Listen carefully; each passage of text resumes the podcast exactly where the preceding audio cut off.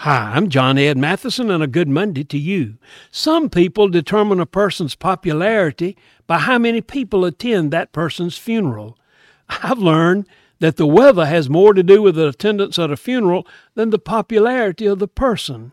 Baltazar Lemos is 60 years old and lives in Brazil.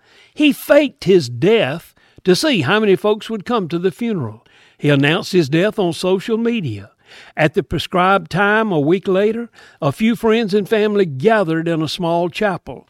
Lemos stepped out and told them what he was doing. Hey, I doubt that many people will take seriously the next announcement of his death.